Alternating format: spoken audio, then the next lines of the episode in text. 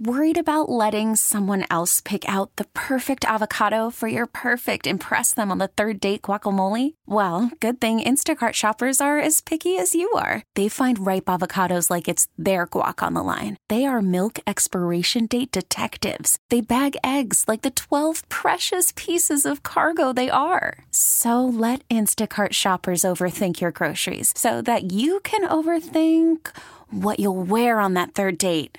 Download the Instacart app to get free delivery on your first three orders while supplies last. Minimum $10 per order, additional term supply. This episode is brought to you by Progressive Insurance. Whether you love true crime or comedy, celebrity interviews or news, you call the shots on what's in your podcast queue. And guess what? Now you can call them on your auto insurance too with the Name Your Price tool from Progressive.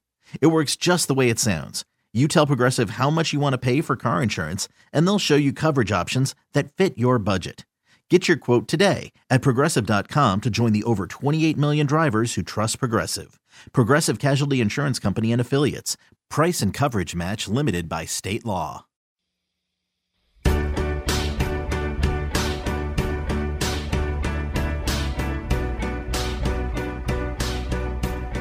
Good morning and welcome to Exceptional Women on Magic 106.7. I'm Kendra Petroni and today we are checking in with Sue Tabb. For those of you that don't know, last January, Sue went in for a routine mammogram. Doctors discovered an area of concern, and lo and behold, it was breast cancer. Having already gone through a breast cancer diagnosis 16 years ago, Sue tackled this journey of discovery, determination, and strength with incredible posture. She underwent major surgery, and in honor of October being Breast Cancer Awareness Month, we wanted to check back in with her, see how she is doing, and what others can do to self care. Hi, Sue. Hi, Kendra. How are you? it's very strange always to be on the other side of the table, but uh, I'm happy to do it because um, October being Breast Cancer Awareness Month, it is a difficult month, I think, for those of us who are either in treatment or who are survivors, because it's sort of a constant reminder of a very difficult time in our life.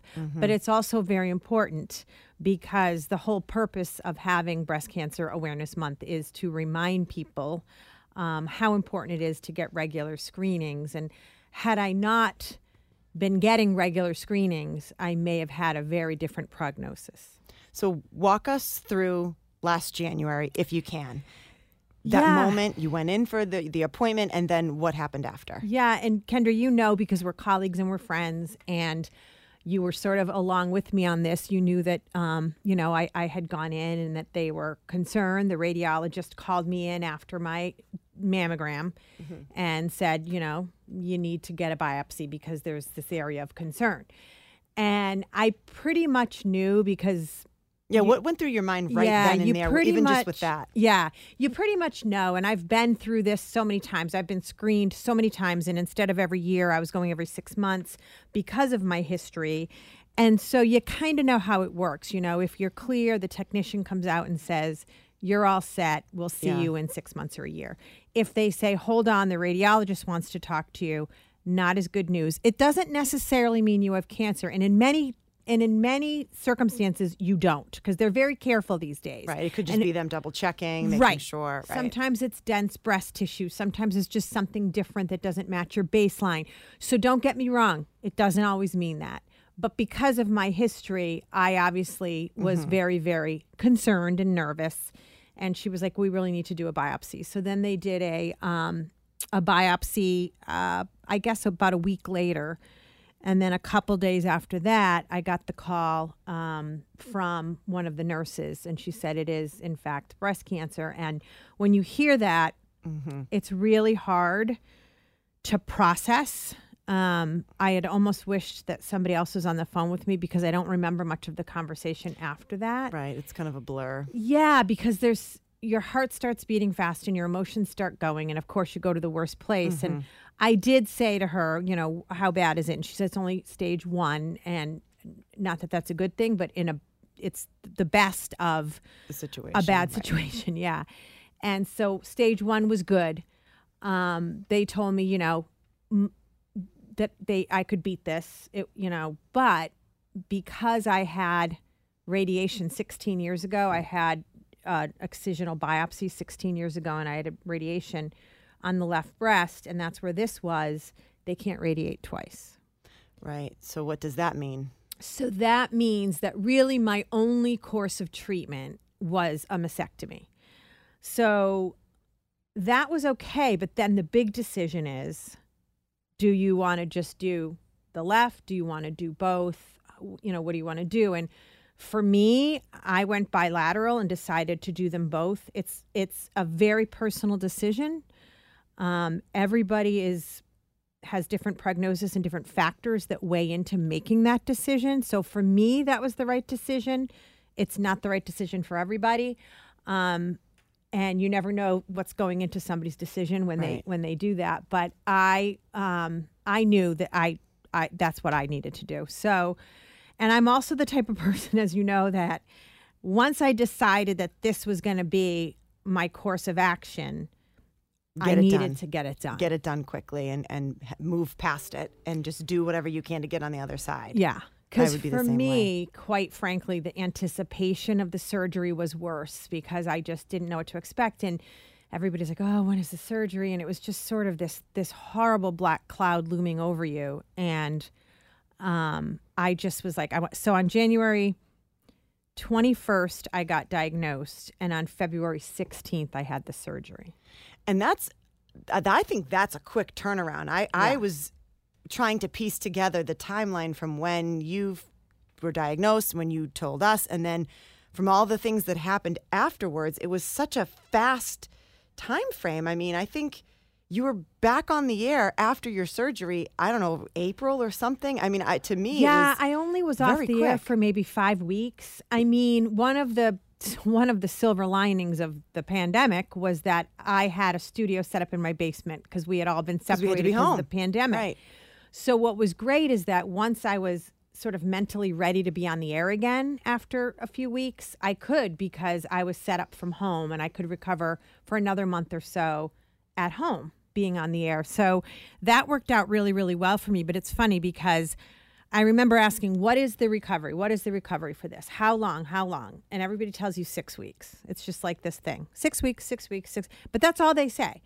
It's not 6 weeks. It's. I would think it would be maybe forever. I mean, not forever, but you know, you're constantly dealing with everything. Yeah, because you know, recovery is a funny word, right? Like, yes, the surgical recovery is about six weeks, meaning, you know, that's when all the restrictions are lifted. You can lift heavy things again. You know, your drains are out. You can go back to work. You can resume normal activity after six weeks. But it's not a six week recovery because if you have the surgery I had, which I did everything at once, including the implant reconstruction, it was one eight hour surgery. Um, you know, I had four drains and, and it's it's a pretty major surgery, but you're you know you feel tight for a really long time you have to do a lot of exercises you have to get you know special bras you have to and then there's the mental piece I was going to ask what's what does what's the mental toll that it takes? We all think of the physical toll. We all think of the outward appearance and how it affects you that way, but what does it do internally to you? It's hard because the mental piece of it is um it's different for everyone. I think it sort of depends on what your journey is. So I'm not going to say that what I am going through or have gone through is going to be the same for every woman. It's not. But in my case, you know, I had a huge support network. I had a ton of people that came forward when I was going through my treatment, and that's really, really, really, really important. Um, but the mental piece stays with you. I mean, just to give you an example, like now when you go anywhere, I just went for a, re- you go for a massage, you go for to the dermatologist to get your moles checked, like anything like that. They say, has there been a change in your Oh, in your health history, the medical history medical question. history? Yeah. And so, literally, one of the times I didn't even think about it. And I was like, nope, nope. And then they looked at my record and they're like, um, did you have surgery this past February? And I was like, oh, yeah. But I don't always lead with that. I don't always want to lead with that. And I get that they need to know that, but it makes you have to sort of relive it so many times. And you don't want it to be defining you as part a big part of of your medical background and history and who you are. You want to just have it be something that happened to you, something that you kind of got through Right. and and move on, I would think. Yeah, and yet it doesn't. I mean, there is a piece of it. You know, does it wholly define you? No, none of us want it to. But is it a piece of your history? Yes. And that's the thing that's really hard because you have to accept it as it is a piece now of when you look back of your history, and it does, in some ways, you know, um, not dictate your future, but you have to be more, you know, careful. careful, you, yeah. you think about if you have kids and do you have the gene and all of this. So all of that plays into it as well. So it's it's a complicated thing emotionally.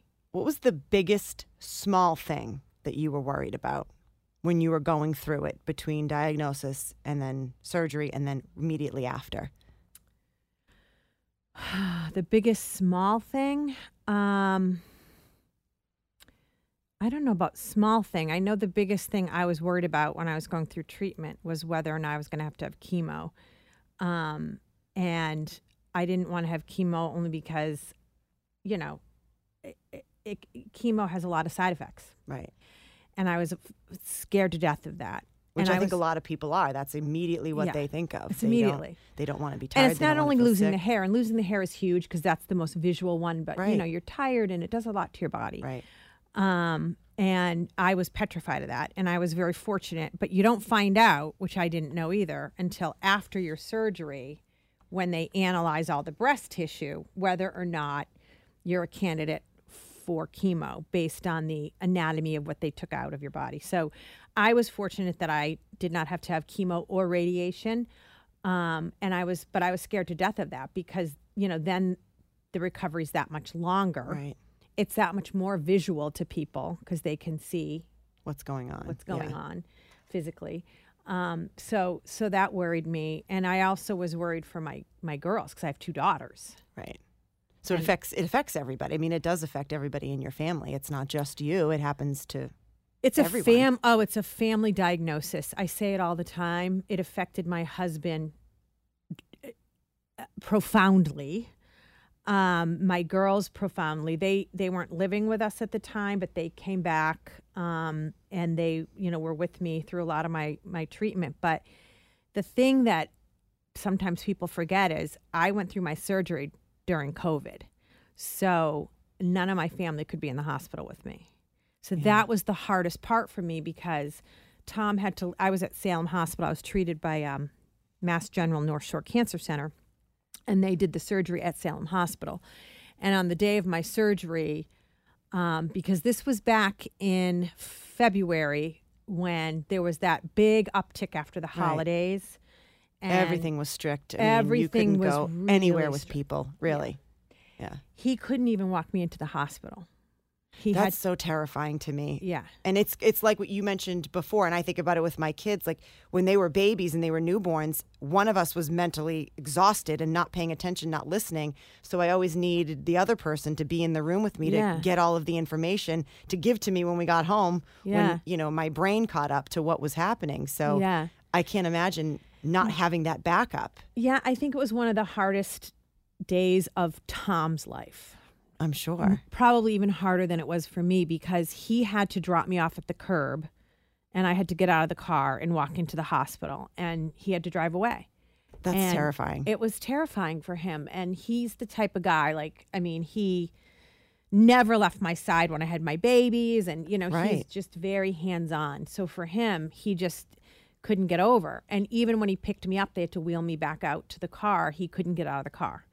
So it was just sort of, I had to wake up alone in the recovery room. It's all of those little things that Yeah. you don't think about. So having the added stress of COVID and the pandemic on top of what you were going through with just Yeah. a, a breast cancer diagnosis, treatment, surgery, everything, that's like a double whammy of what what's happening. I know. You know, But I'll say this: the good thing about um, going through it in today, in 2021, is I had no idea how many advances there have been, how much better they are at detecting breast cancer, how much better they are at treating breast cancer, how much better they are at um, targeting, doing more like targeted therapies that really focus on just where your cancer is. So I was pleasantly surprised. And I mean, my team of surgeons, all women, which is exceptional women. I mean, they were, believe me, The best of beyond the ex- best. oh, Yeah.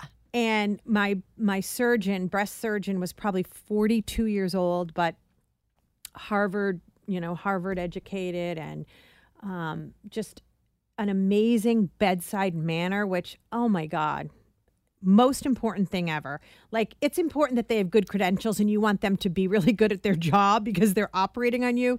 But she was also the type of person that was like not at all pretentious, not at mm. all condescending. She was like you and I talking right now. We need that genuine, you need that human love and kindness and support in a in a personality as, as well to comfort you. Well, I remember laying on the gurney before they wheeled me into the operating room, and she put her hand on my my leg, and she just kind of goes, "You ready? You ready to do this? We got you. You know, everything's okay." Like, she just gave me a few words of encouragement, but she was like talking to me like a human being, not just like a patient laying Yeah. there.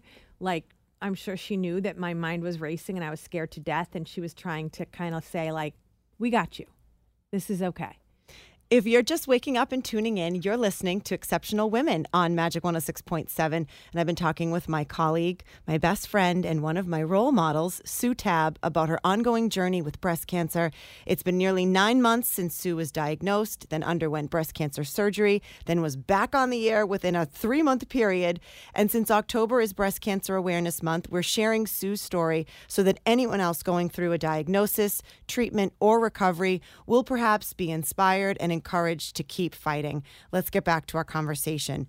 So, what are the doctors telling you now? Do you have to go through routine checkups now? What's the follow up care? Yeah, the follow up care is really just um, I don't ever have to have another mammogram, which is nice. Oh, wow. Yeah, because now I, didn't have implants, and so there is no breast tissue. So that is Wow, I a little that. silver lining. but again, by the way, mammograms are not terrible. Um, and you need to get them because had I not had a digital mammogram, Right. as I said, my prognosis would have been much, much worse. My treatment would have been much more, you know, in depth. And so, you know, mammograms are not terrible. However, I don't have to have any anymore because know. I have implants. so that's good. Um, but yeah, you still go back. You see your plastic surgeon every few months. You know, you have follow ups with your breast surgeon and with your plastic surgeon to make sure that there are no changes in the scar area, in the breast, you know, um, the, the way the breasts and the implants are. I mean, they're amazing. I just can't believe what they can do because cosmetically, I really was afraid that I, about what I was going to look like. And I will tell you, I woke up in the recovery room not even bandaged up at all. I had what looked like a sports bra on. That's Oh, how advanced they are now. There was only sort of clear tape under the incisions underneath each breast, but you just had like a sports bra on, and you were just. And I was so afraid. I didn't open the the sports bra for I think three or four days. You didn't want to look, didn't want to I see. didn't want to look. Yeah, I, I, I imagine I would be the same way too. It's it's scary. I it's mean, scary, but it's I'll tell you, you know, cosmetically, you would barely know looking at me. I couldn't believe what they're able to do. It is amazing. And then I think to myself, you know, what they'll be able to do five years from now, and 10 years from now, and 20 years from now. The other thing is that they're very good now. Um, I had a genetic counselor, they assign you a genetic counselor.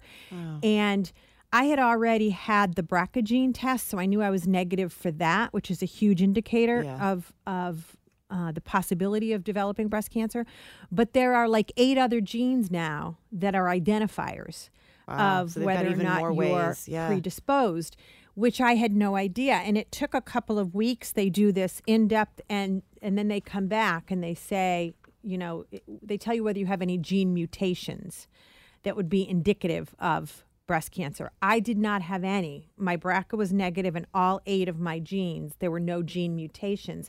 So what does that say? Well, it says that I wasn't necessarily genetically predisposed to get cancer. It could have been environmental. It could have been who knows what. No, you know, nobody really knows for sure. But it made me feel better about my daughters being in their early 20s that they're not necessarily genetically predisposed. Um, but they'll be watched so carefully because of my history which is good. Because they always ask what your history is and because they have a mother now who's had breast cancer they'll be watched really carefully which is a good thing. Um, and look at what what they'll have for treatment like i said in 10 15 20 years. We have to talk about Gracie the dog because I think when we talk about silver linings and things, positive things that come into our lives and situations that are maybe not so positive, you got Gracie last October. October. Yeah. And it was just just a few short months before all this happened. Talk about what an amazing silver lining she was to have in the house. I mean, it's not easy to have a puppy and going through what you went through, but I mean, what no, a bright it light was a to have. godsend. Um, so we got her in October. My husband lost his job in November, and I got diagnosed with cancer in January. I remember. So That's when we got her, we had no way of knowing what was ahead for us. That would be the most difficult year of our for our family that we've ever experienced. Not not only the pandemic, but everything else. Um, and my husband had fought it tooth and nail. For 23 years, I tried to get a I dog, and he was like, "We are not getting a dog." And then for some reason, he gave in, and he's like, "Fine, we can get a dog." And oh my god, of course, now he loves her more than anybody. But um, she has been a constant companion. I, I I definitely needed her more than she needed us. Like Yeah. we needed her more than she needed us. She was a companion to my husband when he was working from home and consulting and looking for a job. She was a companion to me from the second I got home from the hospital. She knew, and you know how dogs know. Oh, they can sense everything. I mean, they can sense your emotions, anything you're going through mentally and physically. I swear they know. They know. know. before you even do. They She knew not to jump on my chest, and she's a puppy. She does a lot of jumping. She's like a circus she's, animal. she's a little hyper. She's We a little hyper. But she knew not to jump on my chest. She knew to be gentle around me. She would jump on everyone else, and then she'd be gentle around me.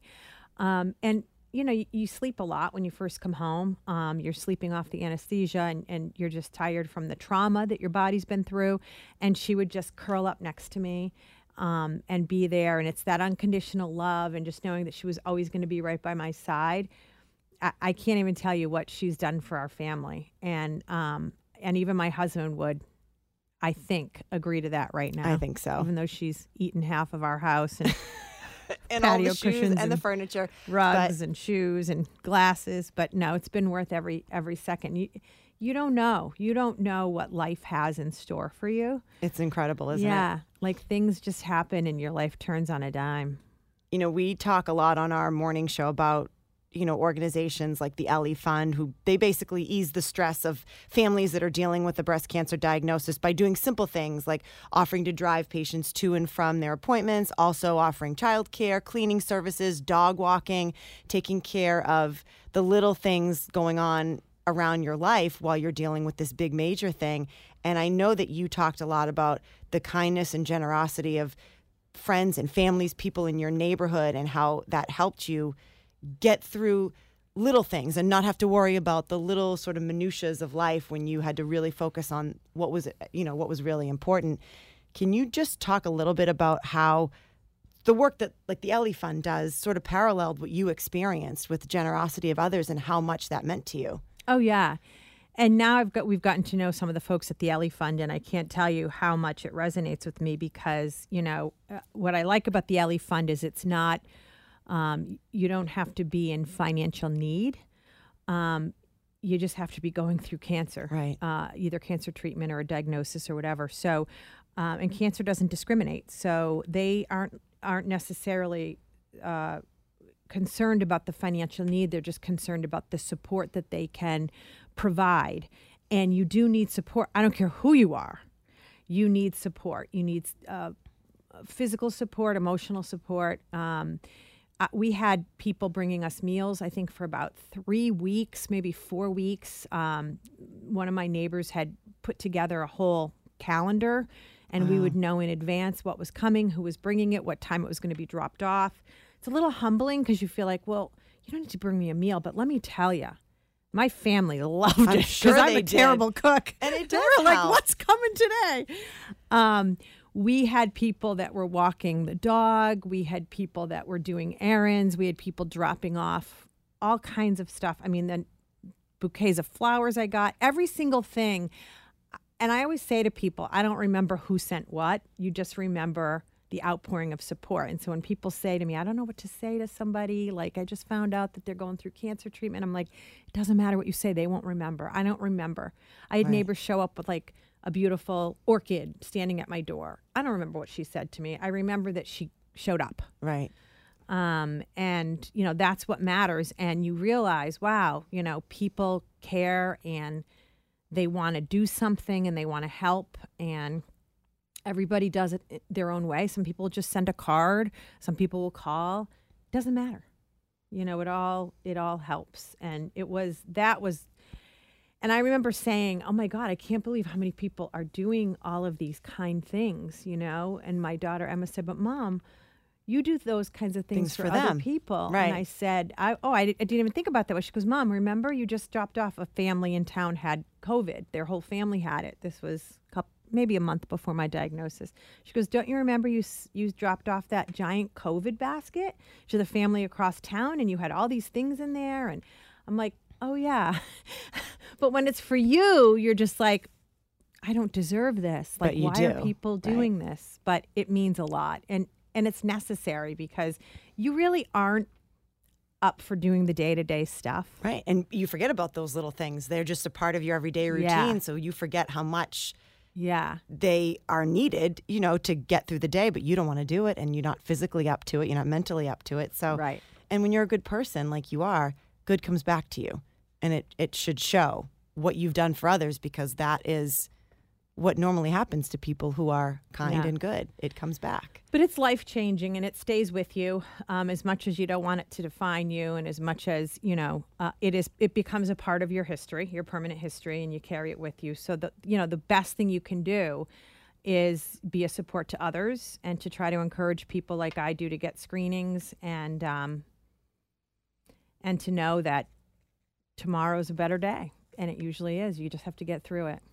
Well, I know it's it's not easy to talk about, so thank you for being brave enough to talk about your journey because I do think that if more women and when more women like you share and connect with others, you you're helping maybe save another person's life. You're encouraging them, letting them know they're not alone. So I've had you. a couple listeners, by the way, who've reached out to me and who got mammograms because they heard me talk about it on the air. And I for did. that reason alone, Yeah. yeah, for that reason alone, it was worth it. And one of them was diagnosed, Wow. um, and she's going to be okay. But she she got a cancer diagnosis. But she said I was going to blow it off, and then I heard you talking about it, and I went. So for that one person, Mm-hmm. it's been worth going public because going public isn't easy.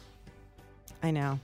And you you do it every day. So Yeah. and it's that's not easy to do either and it's not easy to relive it. So thank you for for sharing your story. We love you and we're so proud of you. Oh, thank you, honey. Well, you've been listening to Exceptional Women on Magic 106.7. Sue and I talk with celebrities and CEOs, but we're also interested in talking with your neighbors, your coworkers, and friends who are quietly making an impact in their communities. You can go to magic1067.com and email us if you know someone that you'd like to recommend to be featured on the show. And you can follow us on Instagram at sue.tab and at Kendra the Entertainer. We'd love to hear from you. And be sure to join us every Sunday morning for another edition of Exceptional Women. Have a great day, everyone.